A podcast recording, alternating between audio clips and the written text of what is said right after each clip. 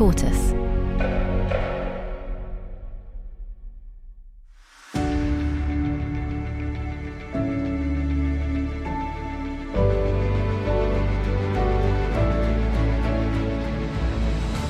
They almost need no introduction. Journalism's great power couple, the reporters who broke Watergate, and more than 50 years later, they're still practicing and thinking about investigative journalism.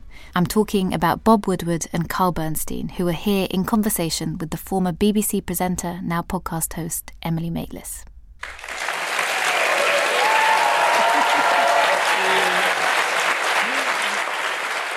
Gentlemen, a very warm welcome from the whole room and from me as well. Bob, Carl, I want to start with the actual working relationship, because you were in your 20s, something we've kind of forgotten now. You know, you were in your 20s, put on this story together for the first time. How did you work around each other, your practices and your peccadillos, and how you actually wanted to work together, Carl? Well, I think the mode is distrust everything, even each other. And we did. Yeah, but that quickly evaporated. But what was remarkable about that moment was we had a publisher, Katherine Graham, owner, totally behind us. Ben Bradlee and the other editors at the Washington Post. Ben would,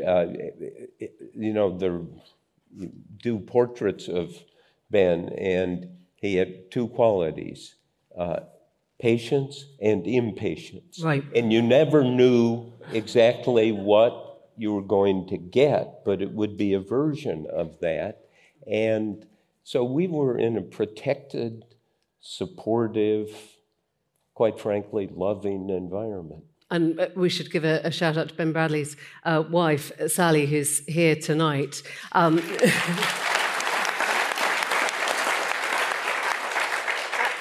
And I think a lot of journalists here will know the feeling of being sat on in their investigative efforts by a higher power. Did you ever, on the Watergate story, have that sense? Was anyone trying to stop you, push you back? It sounds like you had unfailing support right from the very top. Unfailing support, and I'm going to give one great example. And that is, about a couple months into the story, a subpoena server showed up at the Washington Post, and I got a call at my desk saying, there's a guy down here with a subpoena for your notes. And I said to the guard at the desk, well, don't let him up, just make sure he stays downstairs. And I called Ben Bradlee because this was a result of a suit being filed in court by the Nixon people to try and get our notes. And I called Ben Bradlee and told him the guy was downstairs. He said, keep him there. I'm going to go talk to Katherine Graham upstairs. He got back to me 5 minutes later, and he said, Katherine says they're not your notes. They're her notes. And if anybody is going to go to jail, it's going to be Katherine Graham. It's still as an emotional moment as I have about those years we covered this story. And Bradlee, imagine that. Never afraid to squeeze the most out of the moment, was running around saying, can't you see the picture of our gal, Mrs. Graham, in her limousine, pulling up to the DC detention center and getting out, and that would be a picture, Ben modestly said, that would run on the front page of every newspaper in the world. Right. Because Nixon's press guy, Ziegler, famously called it, a third-rate burglary.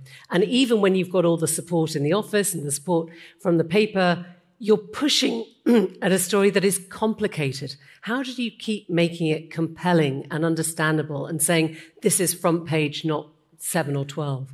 Well, it was a conspiracy about overthrowing an election by Richard Nixon and his people. And what's interesting, we wrote, chronology is so important, we wrote our stories in the September, October, November of 72, Nixon won, but after the Senate Watergate hearings, we got an apology from Ronald Ziegler, who was the press secretary. Yeah. So that was a quick move, and we're waiting for Donald Trump's apology.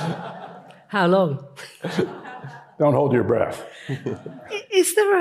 Was there a tipping point for that? Because is it positioning by an editor, or is it public reaction? I mean, is there a cut-through moment when you suddenly feel, the public gets this, they get what I think there are all three elements that you're talking about, but let me describe one particular moment. Because what you saw in this display are the most basic kind of empirical reporting. We knocked on a lot of doors. We went to the sources, starting at the bottom, working our way up from people, and we had no Democrats as sources. Our sources all virtually worked for Richard Nixon.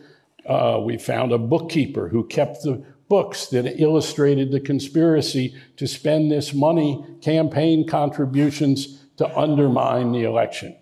And what we found within weeks was that Nixon's attorney general, his law partner, campaign manager, John Mitchell, had controlled these secret funds that paid for this massive campaign of political espionage and sabotage to undermine the free electoral process in this country, that he controlled this fund.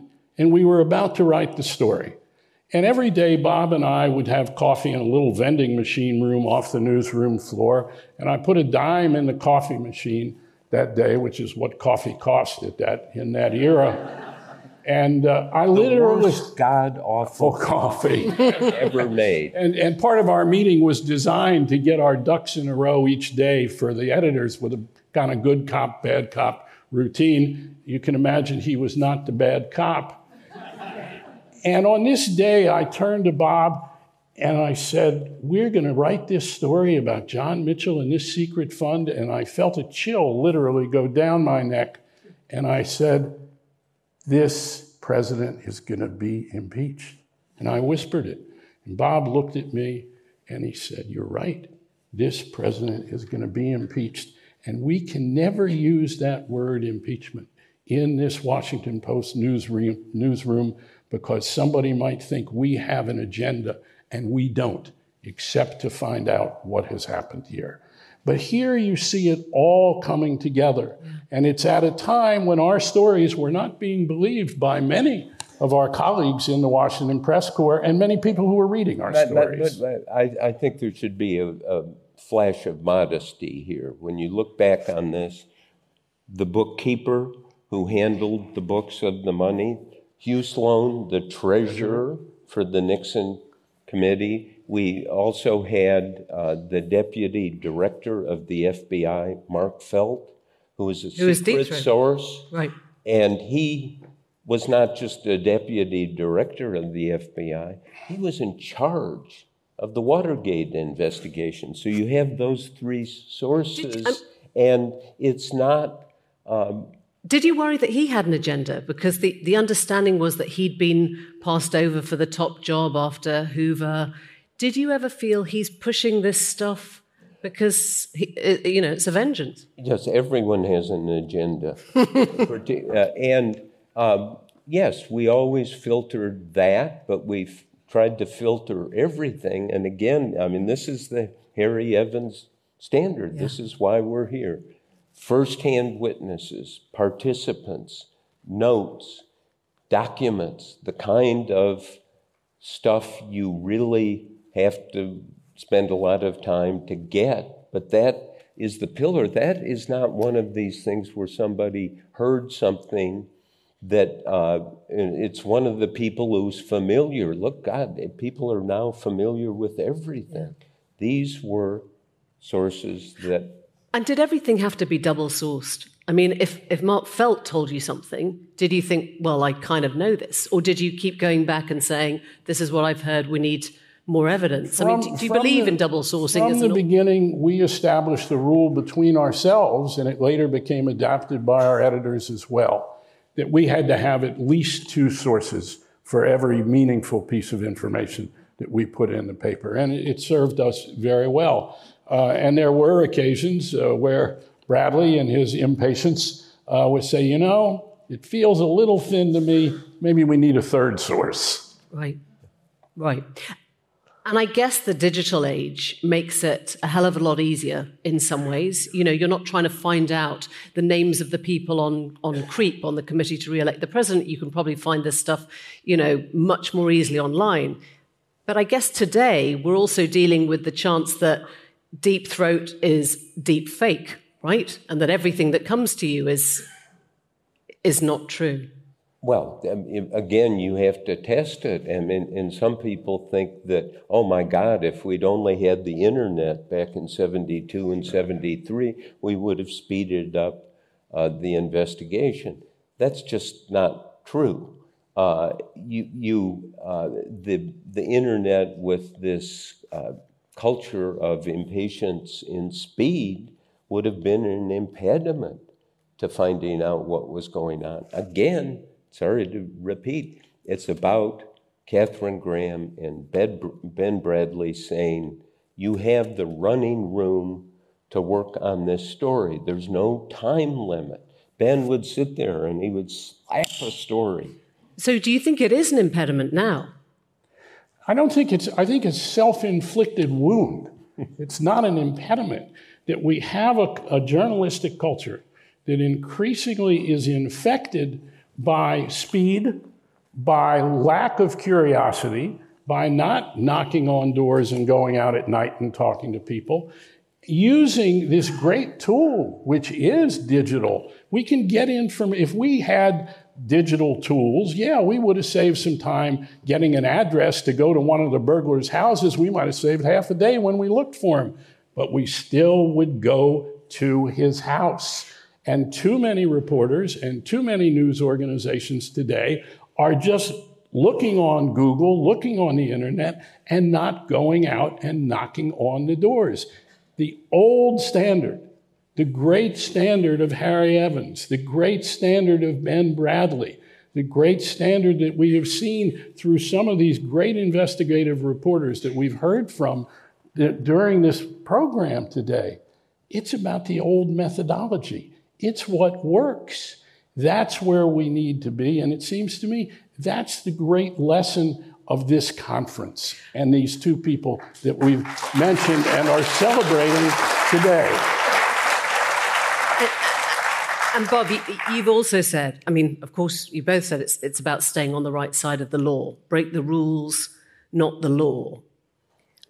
Did you ever feel that your ethics were on trial or close to being on trial? And do you think that any of the, I mean, in the Watergate context, I get that sounds kind of weird, but do you think any of the practices that you used in those days would be outlawed now? You know, I mean, GDPR, you're probably not, you know, knocking on people's doors, kind of getting yourself into people's houses. That's all become sort of more difficult, right? Yeah, yes, but we did go to grand jurors. When we wrote the book, we sat down and said, we went to Florida and we spent 6 weeks doing the first draft, and we said that we dealt with politicians, particularly Nixon and his establishment, who were always into denial. Oh no, that didn't happen, or you're looking at it the wrong way. And we decided full disclosure, ups and downs. We made mistakes. We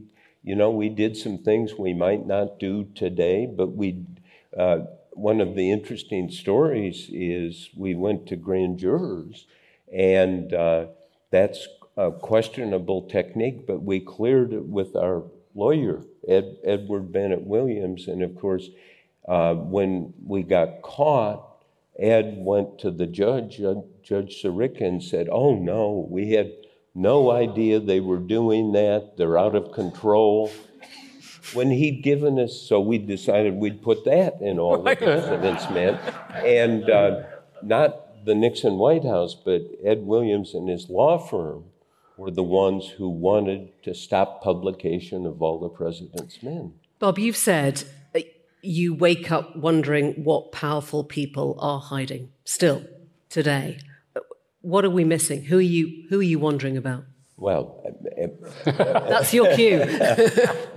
you want a long list? No, you have to wonder about everything. And Carl's frequently made the point, which is so key to this, when you decide I'm going to do this story, you have to have the intellectual readiness. You're going in this direction, and all of a sudden the story is not what you expect, and you can't be surprised by that. That's right.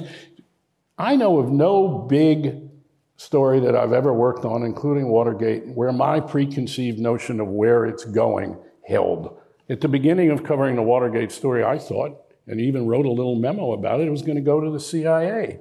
I think what we're getting at here, though, is, you know, half a century ago, we were asked, what is it, this kind of reporting you guys are doing in the middle of this story? And somehow we came up with the following formulation. It's the best obtainable version of the truth. Yeah. And we've used that description for half a century now. But recently, I've given a lot of thought to this, and so has Bob, and we've discussed it. And that's the corollary that the truth is not neutral. That if you look at the truth of Watergate, Richard Nixon trying to undermine the democratic process of free elections in our country, the truth of that is not neutral. It's there. It's not about saying 50% of one story on one side is to be put down in a column and 50% on the other side. The same is true of Donald Trump and his presidency and what Bob has written in his books, what all of us have done, many of us on the air, about what Trump has done, the first seditious president of the United States, as we say in the 50th anniversary edition of All the President's Men. We wrote There's not going to be a 60th anniversary, right. By the way. Do you think that lesson has been learned? Neutral. I mean, in the covering of Trump, in what will be presumably his 2024 run, do you think that lesson has been learned by American media, by the world media? Or do you think there still will be this attempt at double-sidism, at sort of false equivalence? I think that it's long past time, and we have gatherings like this today, that we look at the nature of what the truth and its complexity is. And it's not about centrism. It's not about leftism. It's not about rightism. It's about the best obtainable version of the truth. And I learned this covering civil rights when I was a kid. Lynching is not neutral. It's not about saying there is an equality on each side of Donald Trump's sedition and trying to undermine the election of the President of the United States. Except the facts are now disputed. We know that a civil trial found Trump liable, you know, convicted guilty. It's not guilty because it's civil, but whatever, of sexual assault. Now, we've had senior figures, lawyers in his party, Republicans, Marco Rubio, Lindsey Graham, ignoring the findings of a jury, a New York jury, saying the case is a joke and the jury is a joke. I wonder how investigative journalism even functions in an age of impunity. Oh, no, look, it's functioning. Look at this conference here. I mean, it's all about aggressive reporting. It was 40 years ago. Aggressive. And 40 years ago, in the investigative unit at the Washington Post, we developed a little phrase that we actually put on some people's computers, and it was FAA. Now, that's not Federal Aviation Administration.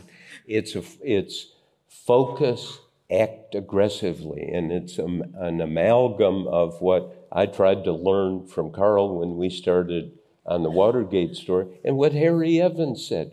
Focus. Yes, you can do sometimes when you're the editor of the paper, as he was for 14 years, you can have multiple investigations going on, but you never let up, and you create this environment of, well, let's go find out. But I guess I'm saying, if Trump was Nixon... He is. And then... But Nixon resigned, right? Well, Trump is Nixon and then some, as we say in this 50th anniversary edition.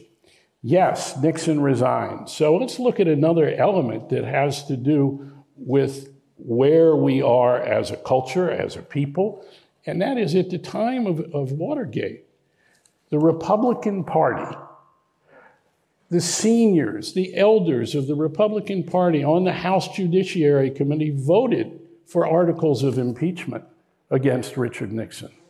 And there's a moment where we're working on the second Watergate book, The Final Days, and Barry Goldwater, who was the conscience of the Republican Party, invited us up to his apartment in a high-rise. And of course, Goldwater, we get in and he gets out the whiskey and pours big 3 tumblers of scotch. Yeah, dangerous.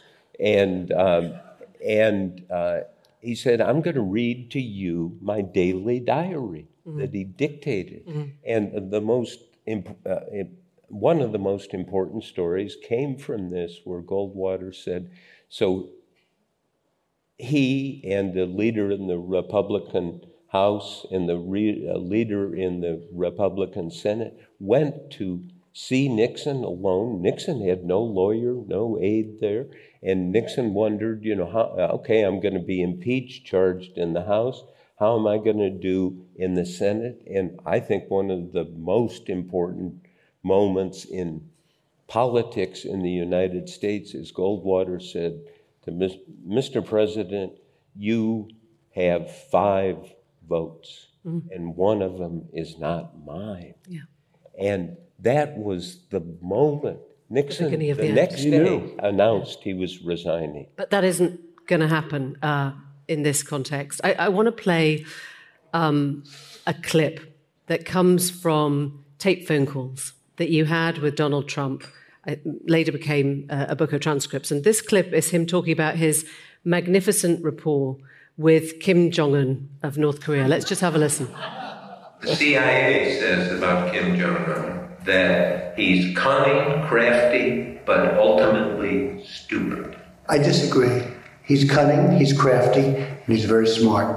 Why does the CIA say that? Because they don't know, okay? Because they don't know.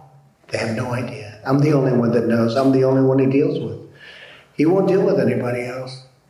The word chemistry. You meet somebody and you have a good chemistry. You meet a woman. In 1 second, you know whether or not it's all going to happen.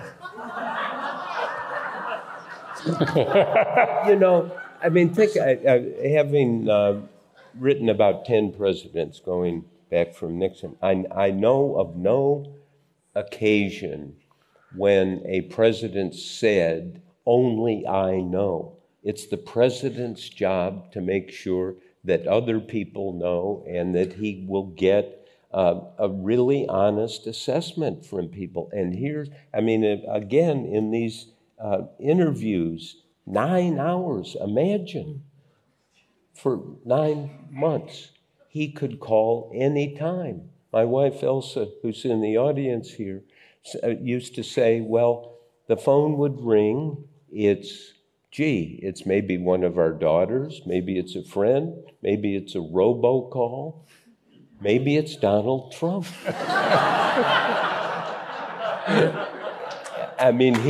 His own living robocall, which is denial that this, let's look at it this way, and so forth. And it's many hours, look through it all. It's the description of who he is, and he cares only about himself. But you've exposed him. We've read the transcripts, and yet people's minds are made up. In a post-truth world, you can say, you can find the facts, you can knock on the doors, you bring people the answers, and they say, "Oh, that's a witch hunt." Well, this gets back to the role of journalism. First of all, we have a very different culture than we did at the time of Watergate. Our readers and viewers were much more open to the best obtainable version of the truth then. And there's both anecdotal and polls that show the following, that so many of our news consumers, our readers and viewers, are looking for information, especially in the age of the internet, are looking for information to reinforce what they already believe. They're not open to the best obtainable version of the truth, which is exactly also infects the political process. If you look at what happened, here we had these courageous Republicans in the Nixon presidency who were responsible for Nixon leaving office. Here we have had two impeachments of Donald Trump, the first seditious president of the United States. He survived two impeachments, tried to really have a coup to stay in office. And at the same time, there's a story that I did on CNN in the third year of the Trump presidency saying, and I named them, 21 senators in the Republican Party despise, hold Trump in contempt, think he is criminal, and yet will not say it aloud. And I knew this from aides, chiefs of staff to these senators. And finally, I said, I'm going to write this story. And I named all 21 of them. There was one denial, which was a lie. And then I got a call from a former Republican senator a couple days later said, Carl, the number is really closer to 40. But it's not funny because it describes where we are. And one of the things I think we need to start to do much more in our reporting is to report on what people in the country are looking at and believing and why they are thinking as they do. And because what you did in that story was so important. I mean, this is the classic, they're saying in public this, but they really believe. Now, you use the word post-truth. If I may channel Harry Evans for a moment, he would, post-truth, don't let it happen. Yeah. We cannot let it happen. And I think listening to all these people here, you know, people are fighting exactly that. And the post-truth. Harry's coming down, and I mean he's taking away our chairs and microphones and saying, do not. But everyone here agrees. Let me try an ultimate example of what we've heard today that has been so courageous, so wonderful, and that has been so much testimony from journalists who are here about the coverage of the war in Ukraine. But let's look for a moment at another element that what we do, and go back to Harry, go back to Katherine Graham, go back to Ben Bradlee. What is the most important thing in many ways we do? We decide what is news. That is huge as reporters and as editors. And so what happened at the time of the invasion of Crimea 8-9 years ago? There was this terrible, horrible rape of Crimea. And a couple weeks after that, and we covered the beginning of it with Russians in camouflage invading the country. And then we kind of dropped it. And what became the biggest story for the next year, especially on cable news? How much did we hear about what was going on in Ukraine? We heard about the disappearance of the Malaysian airliner day after day after day after day on cable news. Where was it? We've got submarines looking for it. Where the hell were the stories about Putin and Ukraine? It is a terrible failure on our part. What is news? The person who has probably shaped the news business here and in the US in the last 60 years the most is not a journalist. It's a businessman. It's Rupert Murdoch. And I wonder what you think that legacy will be now, because we've seen the Dominion settlement, we've seen the lies it's exposed, and we've seen Tucker Carlson reimagine himself now as a whistleblower on his own channel or kitchen or whatever.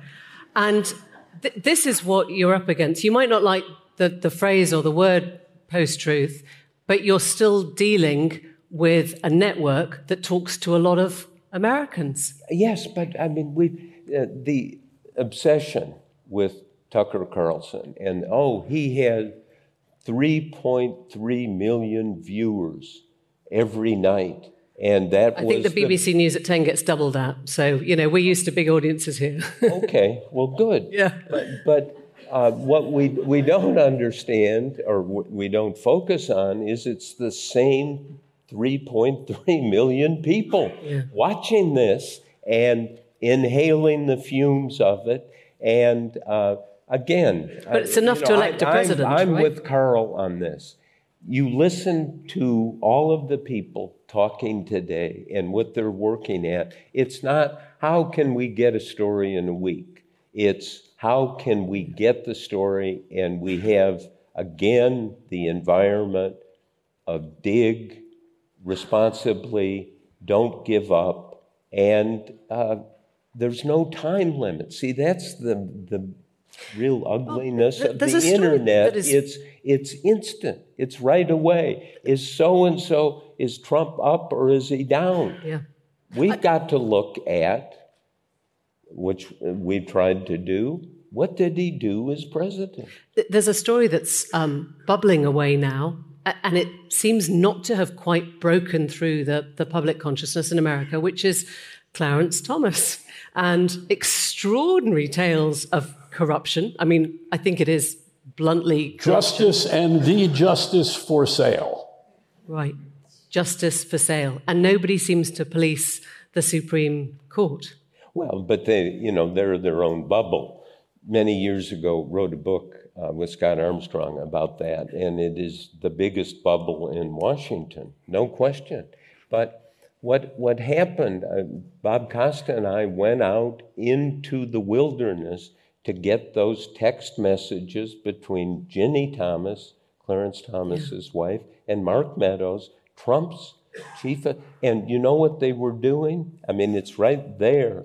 They were plotting to overturn the election. The wife of a Supreme Court Justice. That is a story that's so important.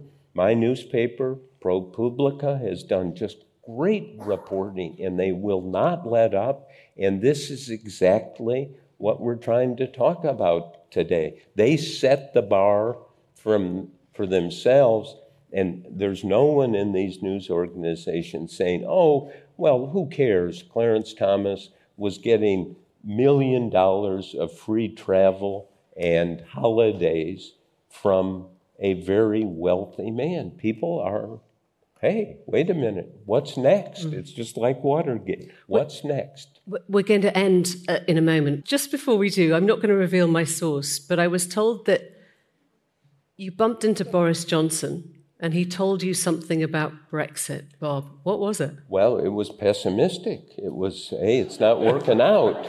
And I said, when was this? You know, is this somebody wearing a Boris Johnson mask?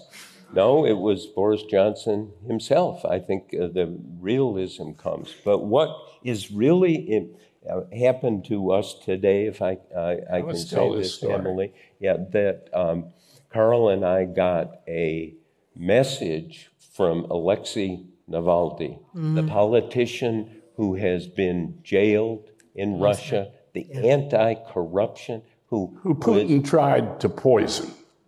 Yes, and that didn't work, so now they've just put him in solitary confinement for 2 years. But the message was, this is really gripped us, that he has just read our books, All the President's Men, and The Final Days.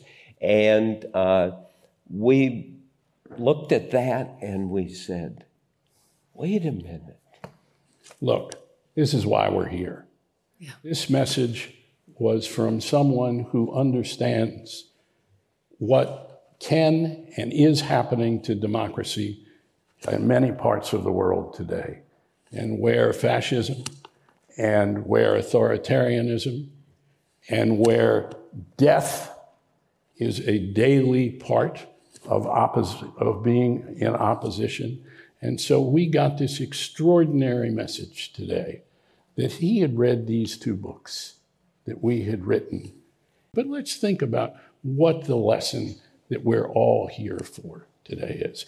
And it's what was recognized by Alexei Navalny in that message, and the fact that it came to us today in this gathering. And we're sitting here, and we looked at each other, and you know, this is again having really good source to find out that something like that happened, and we just in our mind compared the system there, which has never been democracy, and the freedom we have in the United States and in the free world to actually operate. And that is a daily liberation. You say, I wake up and say, you know, what are they, the bastards hiding?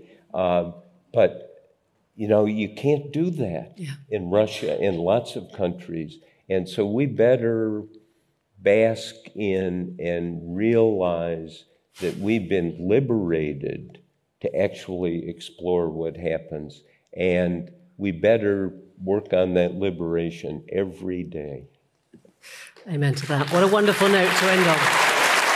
Thank you. Thank you both so much. Thank you.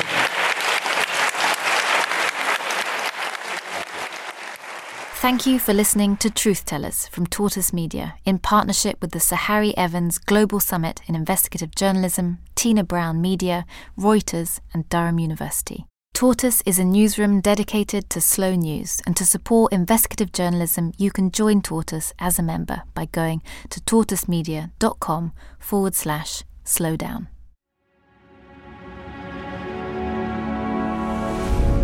Tortoise.